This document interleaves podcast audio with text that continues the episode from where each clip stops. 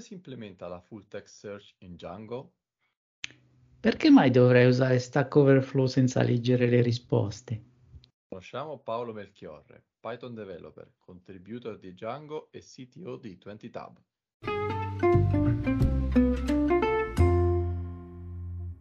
Ciao Marco, Ciao Cesare, che abbiamo oggi che mi ha portato di bello? guarda, ti ho portato un super ospite, un grandissimo Pythonista. Ma chi è Glyph Le- Lepkovitz? No, di più, di più. È qui con noi Paolo Melchiorre, Python developer, contributor di Django e CTO di 20Tab. Benvenuto Paolo. Grazie, grazie per avermi invitato. Grazie a te, per noi ovviamente è un onore averti come ospite. Puoi raccontare per i pochi che non ti conoscono chi sei e perché sei un Pythonista? Allora, sono il CTO di 20Tab, come hai detto, e mi occupo di Python, insomma, da, da parecchi anni, dal 2006. Eh, sono un ingegnere informatico, ho iniziato a lavorare dopo l'università con tutt'altri linguaggi di quello che, che avevo studiato, quindi ho iniziato a usare Zop, un vecchissimo web framework basato in Python, e poi insomma ho continuato con Plon e altri, altri framework un po' datati. E sono saltato poi sul, diciamo, sul, sul treno di Django nel corso della mia carriera di sviluppatore, perché ero appassionato comunque di database relazionali, ho continuato come back-end developer eh, e ho iniziato insomma poi con, con 20Tab a un certo punto e siamo cresciuti sia come azienda sia all'interno dell'azienda. Adesso eh, siamo parecchi, eh, mi occupo sempre un po' meno di codice e cerco di compensare insomma facendo talk nelle conferenze, girando un po' eh, nella community e dando il mio contributo a, a Django ma anche altri progetti, pacchetti software. Quindi prima di, prima di lavorare in Django, già nelle tue prime esperienze lavoravi comunque in Python per uh, backend? Sì, ho avuto una brevissima parentesi con uh, Java, Spring, per fortuna è durata poco, però eh, sì, sono partito con Python, eh, Zope. Credo lo zio DB di Zope fosse uno dei primi NoSQL database dell'epoca che non, aveva, non era relazionale, quindi ho avuto anche quella, la fortuna di conoscere queste tecnologie che all'epoca erano fantascienza, adesso per fortuna ci sono tantissime alternative, soprattutto nell'ambito Python, e quindi si può scegliere eh, di, usare, di usare altro, ma sono contento di averlo usato all'epoca. Tra l'altro è stato il mio gancio con la comunità Python, iniziare con Zoop perché ho iniziato a frequentare le prime conferenze, ricordo la prima nel 2007 a Napoli, era la PlonConf internazionale, è stata la prima esperienza di conferenza eh, interessante e poi beh, ho preso il gancio della EuroPython e PyCon e da lì PyCon Italia. Eh. Eh, dato che hai, hai, menzionato un po' di, di, conferenze a cui hai partecipato come speaker, in molte di queste hai affrontato un argomento no, non comune e banale che è quello del full text search. Um, puoi raccontare per, per, chi non è esperto cos'è e cosa non è la full text search? Perché magari anche chi la può fraintendere, no? Sì. Allora, la full text search è molto facile da capire cos'è, perché se aprite Google e cercate qualcosa, state facendo una ricerca full text. Ovviamente state facendo molto di più perché Google dietro fa miliardi di altre cose, però diciamo il concetto di base è quello, cercate un termine per avere risultati che contengono dei termini, eh, magari possono essere al singolare o al plurale, oppure che hanno la stessa radice di quella parola quindi la ricerca full text prende il termine che voi cercate e cerca di tirare fuori in maniera un po' più smart rispetto al semplice confrontare quel, quella stringa con le altre che sono presenti all'interno.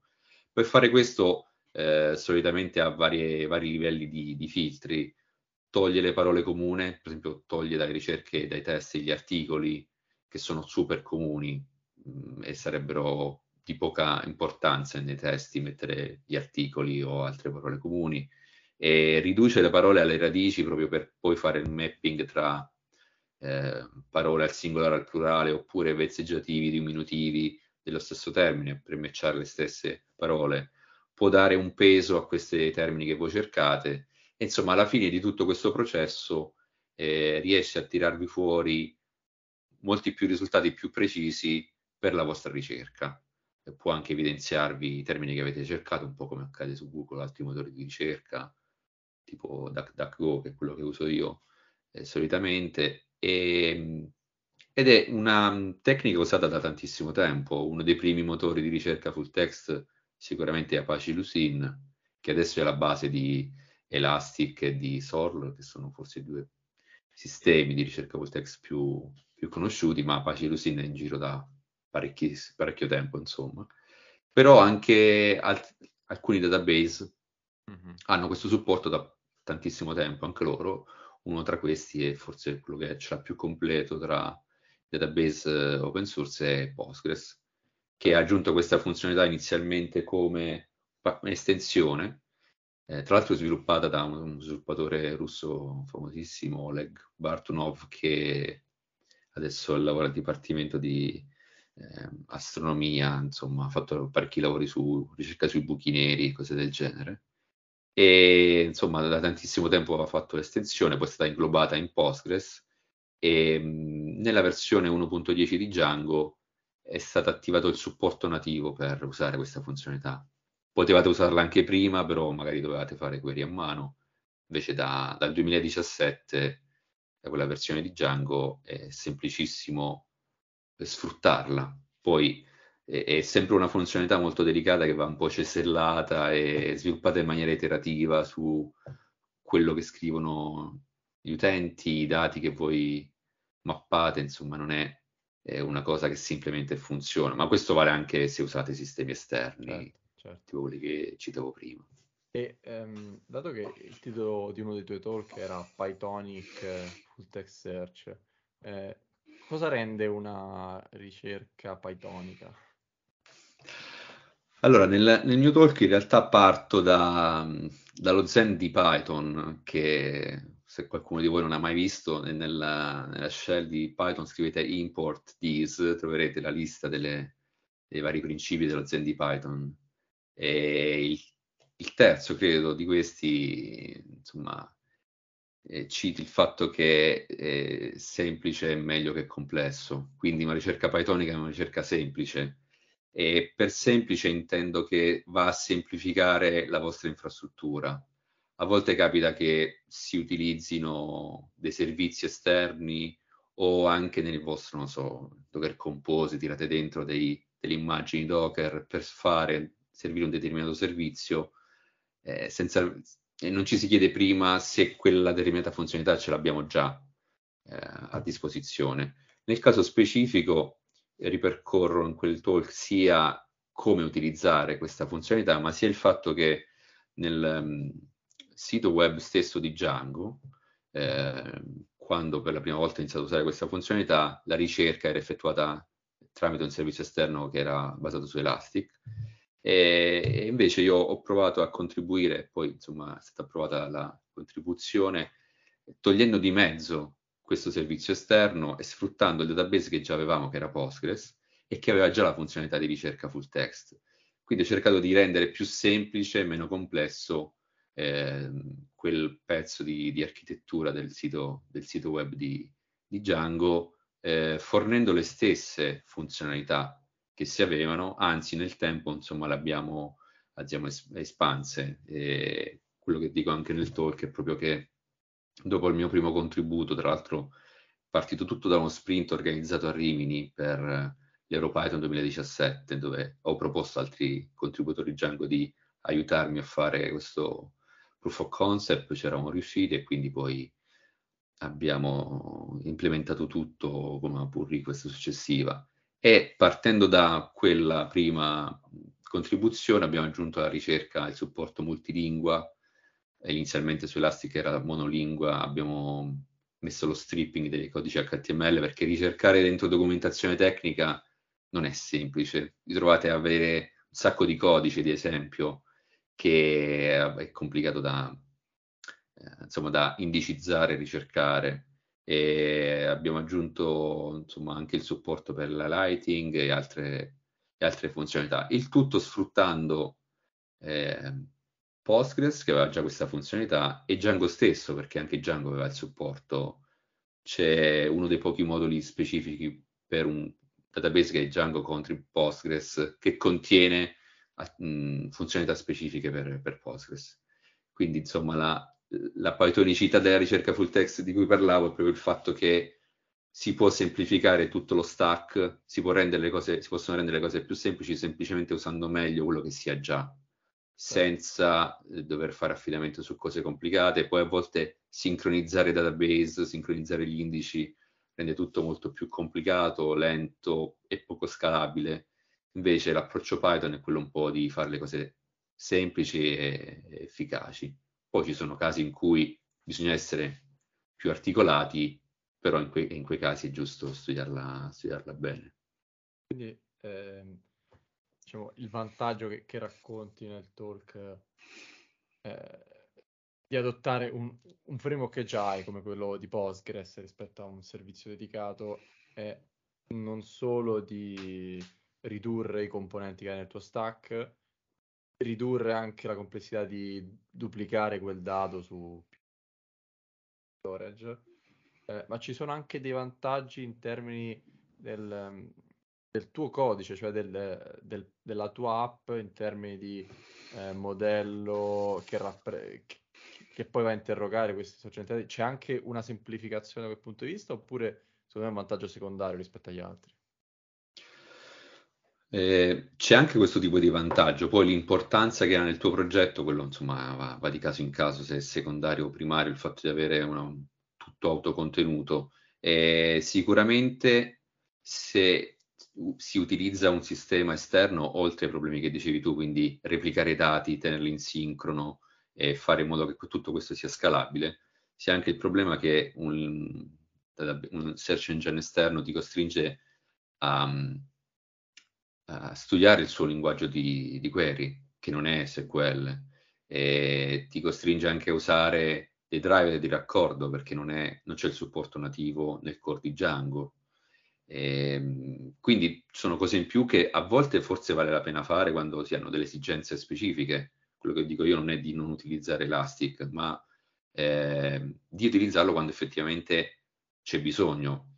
Con eh, invece il, il modulo per la ricerca full text di Django si può continuare a utilizzare SQL per interrogare i dati e i document che contengono i dati indicizzati, Meglio, si può usare direttamente l'ORM per farlo.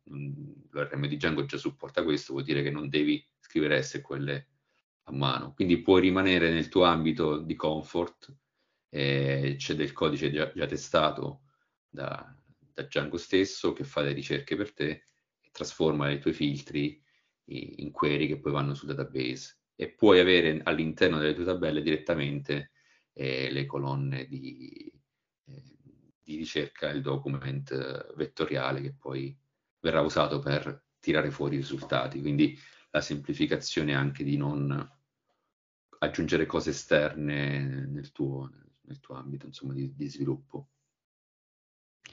Senti, uh, nell'informatica, tra virgolette, moderna, ne avevamo accennato prima, eh, tu dici tante volte per uh, una certa soluzione mh, mm, ci sono queste cose un po' mitologiche per il full test search, bisogna andare su Elasticsearch perché è quello che sa fare meglio, eccetera, eccetera.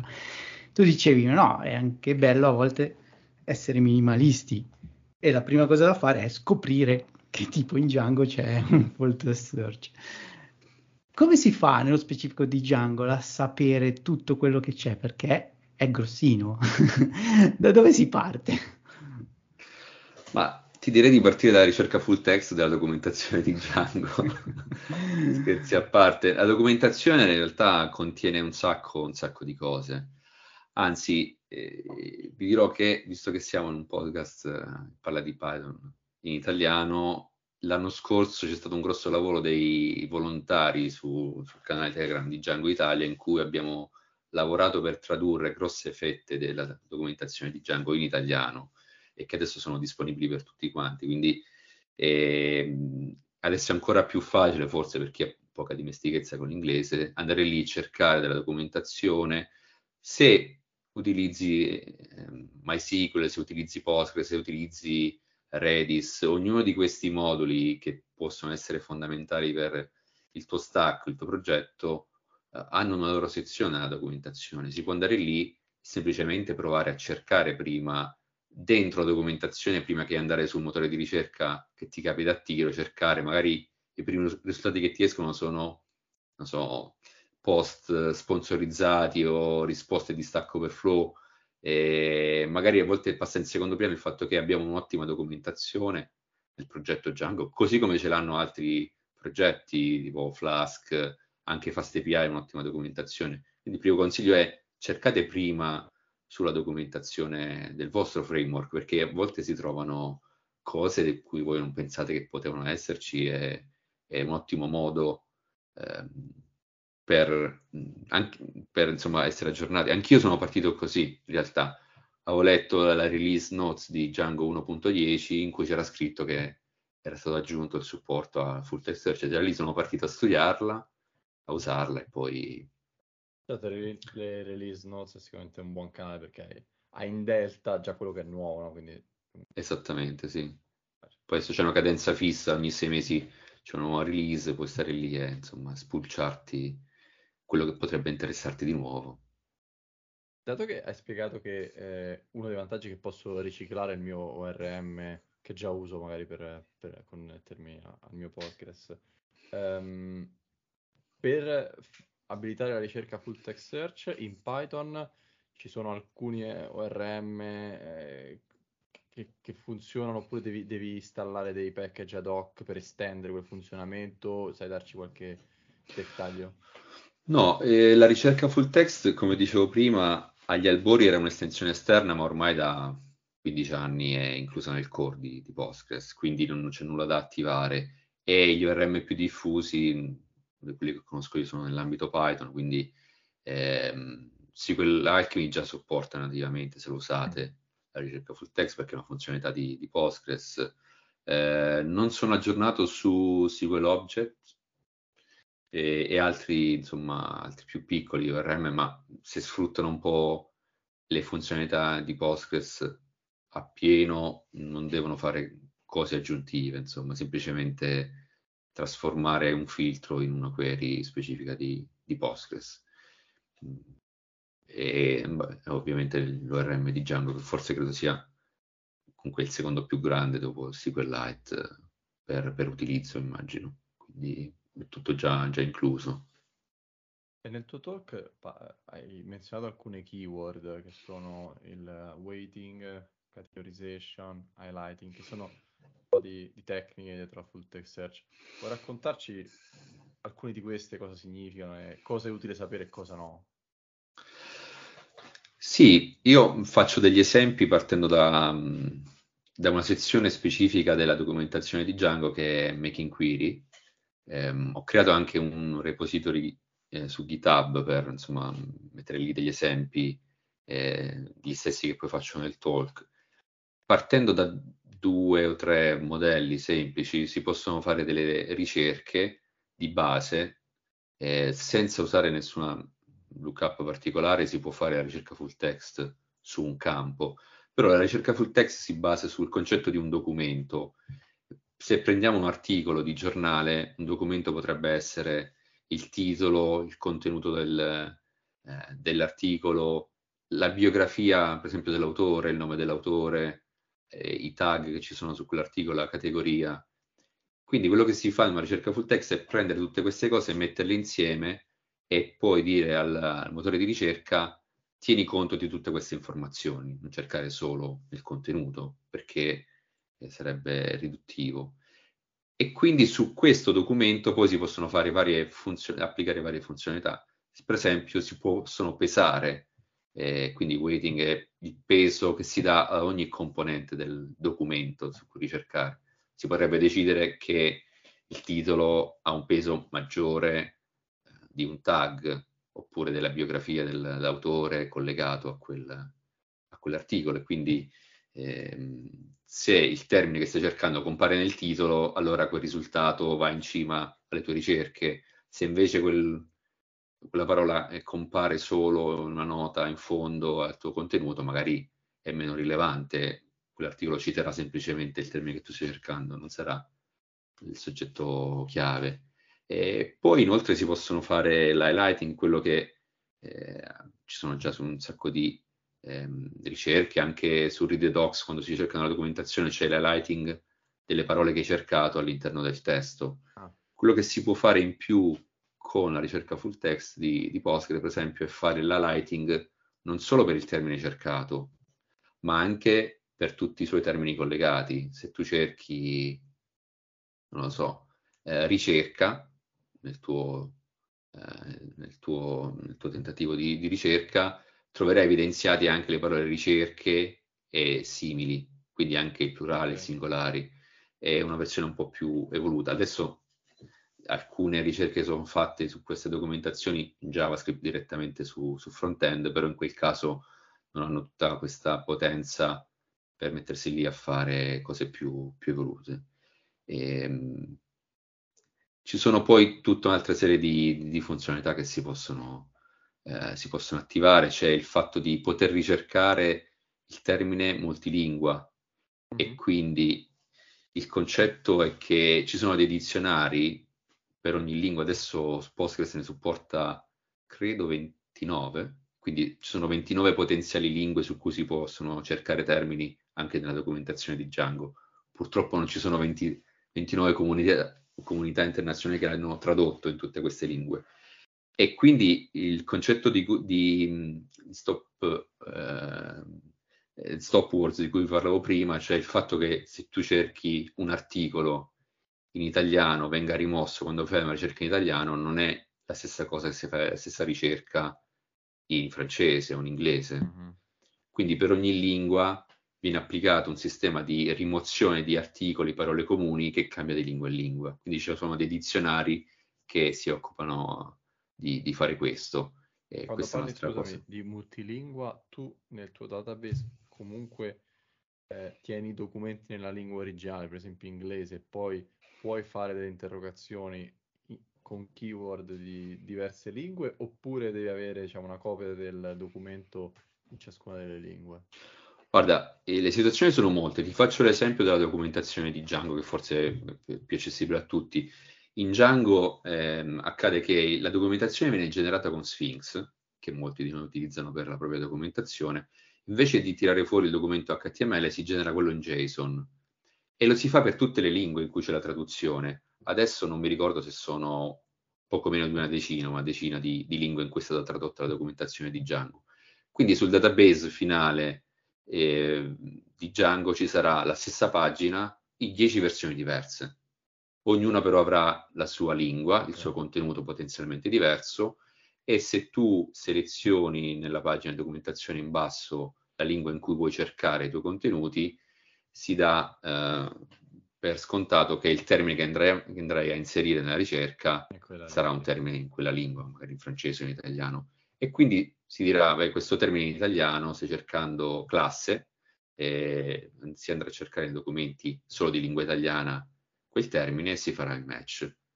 E così via per tutte, per tutte le altre lingue. E quindi per ognuna di queste verrà creato un indice, un documento finale in cui sarà, si terrà conto anche della lingua e non soltanto del, genericamente dei, dei contenuti del peso.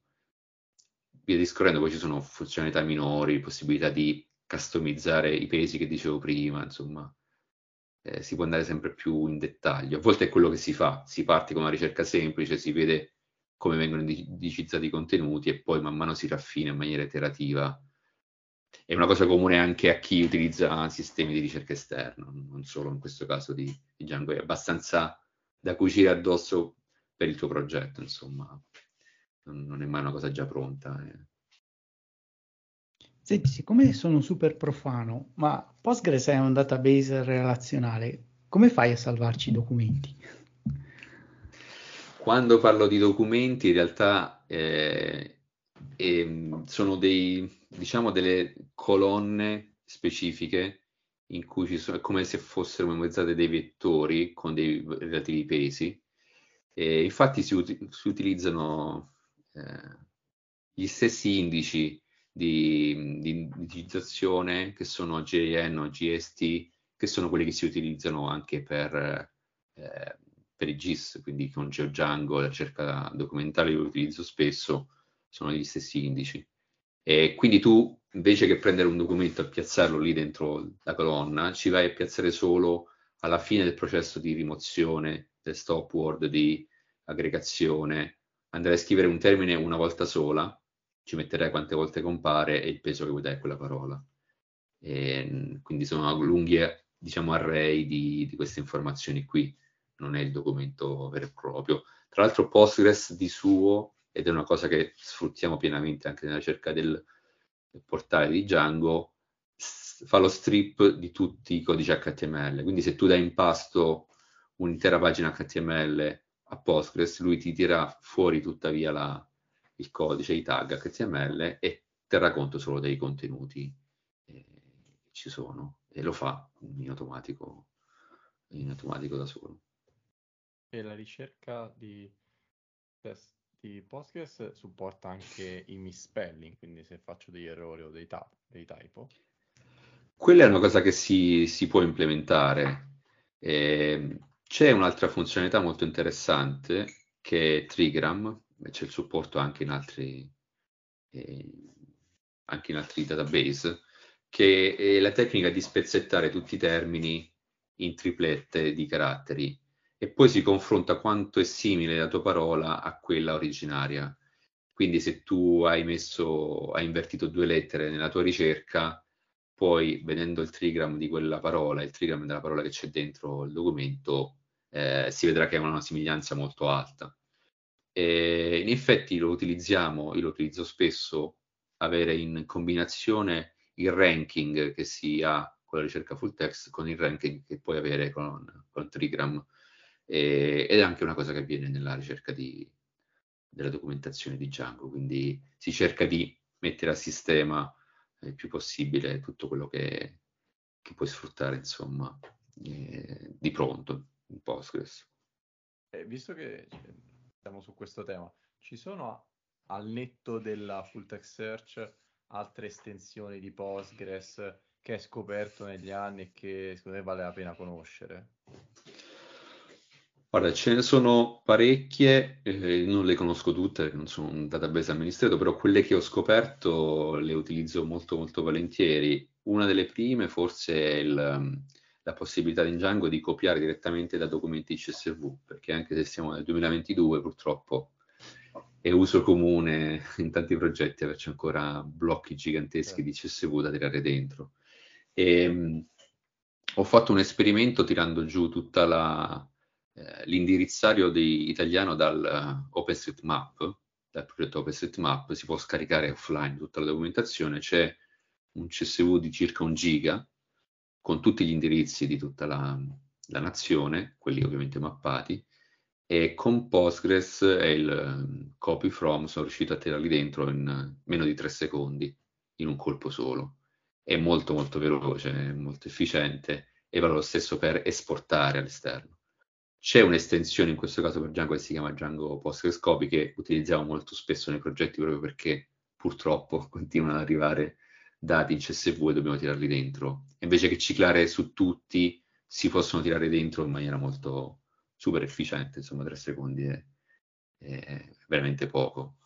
E sicuramente una cosa che utilizzo molto molto di Postgres è, è l'estensione di Postgres, l'estensione geografica eh, per cui c'è il supporto nativo in Django con, GeoDjango e si possono fare sistemi geo, georeferenziati molto, molto evoluti. Diciamo, tra le estensioni geografiche di Django, Postgres è sicuramente quella più, più evoluta. Ci sono quelle per eh, SQLite, c'è Specialite, che è anche interessante perché è molto piccolina, insomma, richiede pochissime risorse, però ha qualche limite, insomma, se vuoi spingerti troppo oltre. E ho fatto anche un talk su questo presentando le differenze, un po' per piccole mappe puoi fare rappresentazioni, Specialized funziona anche, ma Postgres è quella che ha più supporto in totale per, per Django e insomma per tante funzionalità GIS. E, queste due sono sicuramente due cose su cui vale la pena. Poi eh, ovviamente c'è il supporto molto spinto per JSON. Eh, tra l'altro il modulo per Django di Postgres è stato il primo a introdurre il supporto a JSON Field a suo tempo, adesso sono disponibili anche per gli altri, però c'è la ricerca, la possibilità di fare ricerca JSON Path molto avanzata, questo sicuramente. E, vabbè, poi tantissime altre estensioni. Interessante, ce ne avete un bel po'. E, eh, negli ultimi minuti che ci restano vorremmo parlare anche della tua vita come membro della community Python, come speaker, contributor, volontario, eccetera. Eh, puoi raccontarci innanzitutto perché lo fai, no? Cioè alla fine tu finisci di lavorare, potresti andare a prendere un caffè, un aperitivo, quello che vuoi, e dedichi parte del tuo tempo invece a, alla community. Che, che, che, che, cosa ti ha portato questo negli anni?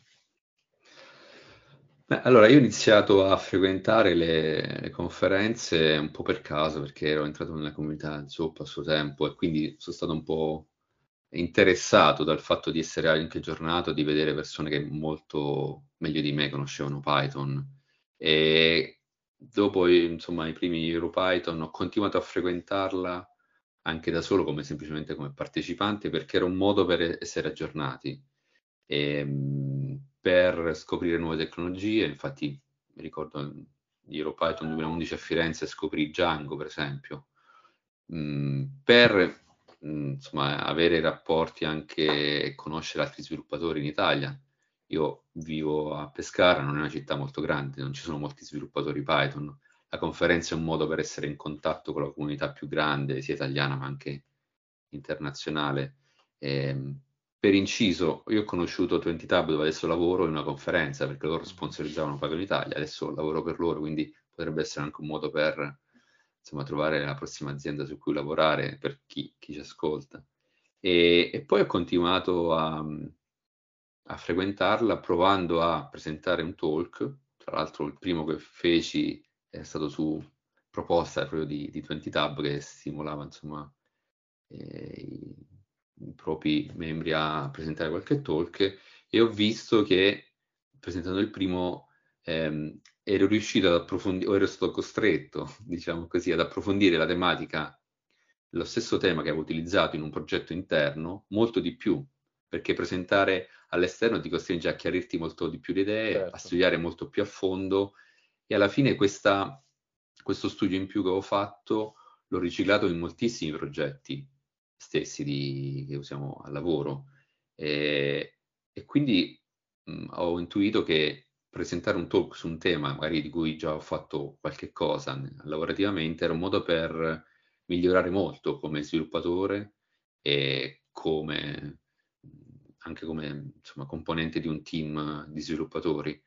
Per questo ho continuato. Poi, ovviamente, dopo che frequenti per tanti anni una comunità, è naturale eh, sentire anche l'esigenza di dare qualcosa indietro, quindi ho provato a dare una mano all'organizzazione di Pago in Italia, l'ultima edizione, che stata, ha avuto una preparazione di due anni visto il Covid, e, e, poi ho provato anche a uscire un po' dalla zona di comfort, che era quella di fare una presentazione in italiano a Firenze, e ho provato a proporre insomma il mio talk anche in inglese, questo mi ha costretto anche a studiare meglio l'inglese, quindi ho avuto il ritorno di eh, avere delle potenzialità maggiori in public speaking, che poi servono anche lavorativamente quando parli con i clienti o sono, sono molto utili.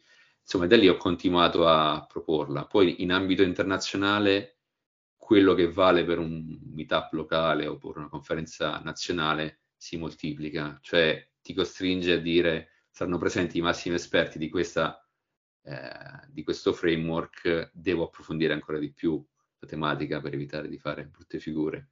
E quindi è stata un'escalation di ehm, contribuire, ma avere in cambio il fatto di essere migliorato tantissimo eh, sulle tematiche che proponevo. Insomma, quindi mh, mm, questo è quello che eh, ho collezionato negli anni e che mi continua a spingere a, a, a partecipare e dare qualcosa in cambio come speaker, come organizzatore. Senti, eh, nei, in un tuo talk che hai fatto a PyCon Italia, tra i vari trucchi eh, di partecipazione alle community di cui hai parlato, c'è anche quello di andare un pochino a cercare le domande su Stack Overflow invece delle risposte su Stack Overflow. E questa cosa mi è molto piaciuta. Potresti dirci perché lo fai? Allora, è una tecnica che non riesco a usare sempre, però eh, diciamo ho trovato molto utile, in particolare proprio per la ricerca full text, quando ho iniziato, eh, mi mancavano dei casi pratici eh, per risolvere alcune questioni. A volte si fa difficoltà anche nel preparare un talk, quella di trovare degli esempi abbastanza piccoli di entrare in una slide, ma abbastanza sfidanti per essere interessanti per il pubblico. E quindi ho iniziato a cercare le vecchie domande eh, relativamente a Django, Postgres e, e Full Text Search. Si possono impostare le proprietà di ricerca e si possono vedere tutte le vecchie, vecchie domande. E quindi ho iniziato a mettermi lì e a provare a rispondere, perché molte di queste domande avevano delle risposte basate su vecchissime versioni di Django, in cui magari non c'era già il supporto a ricerca full text.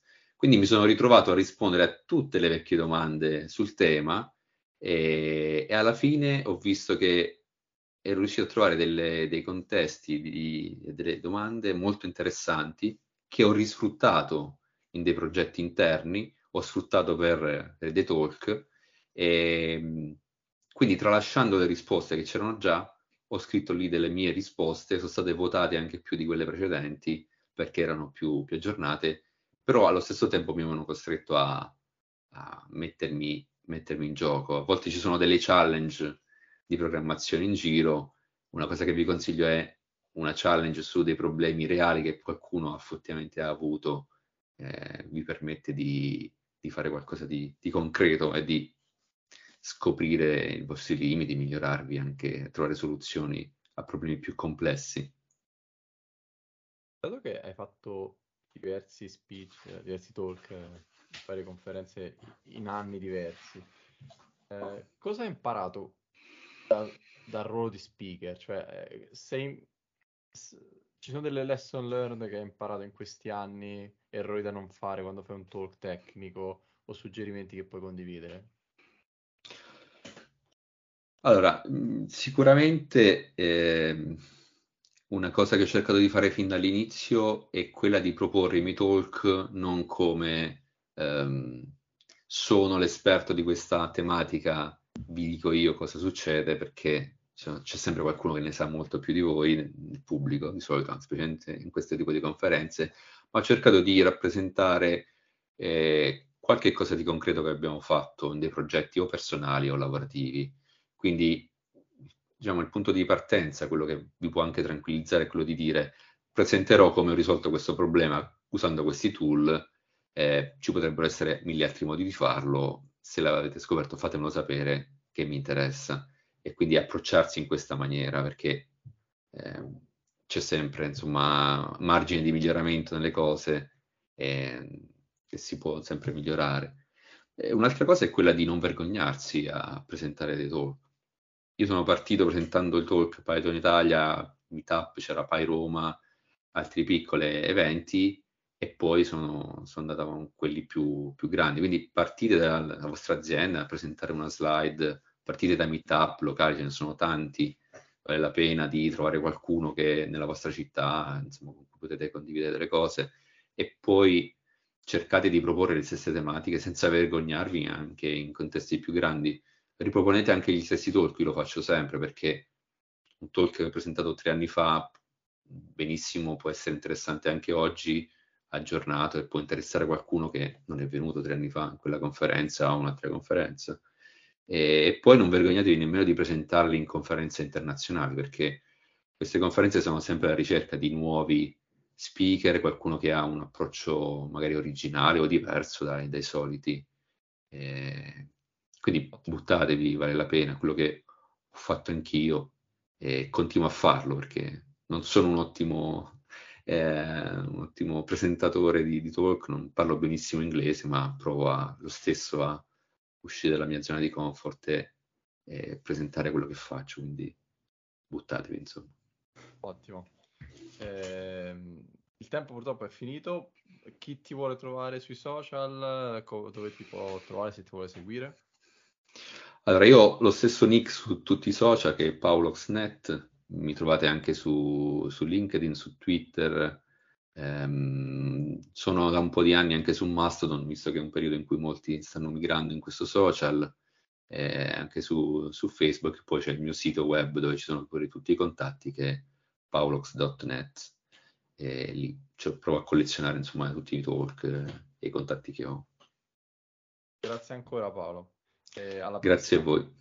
Alla ciao. prossima. ciao. ciao. ciao. Avete ascoltato l'ultima puntata di Intervista Pythonista, il podcast italiano per conoscere i pythonisti italiani. Visitate intervistapythonista.com e trovate tutti i link per contattarci e per restare aggiornati con noi.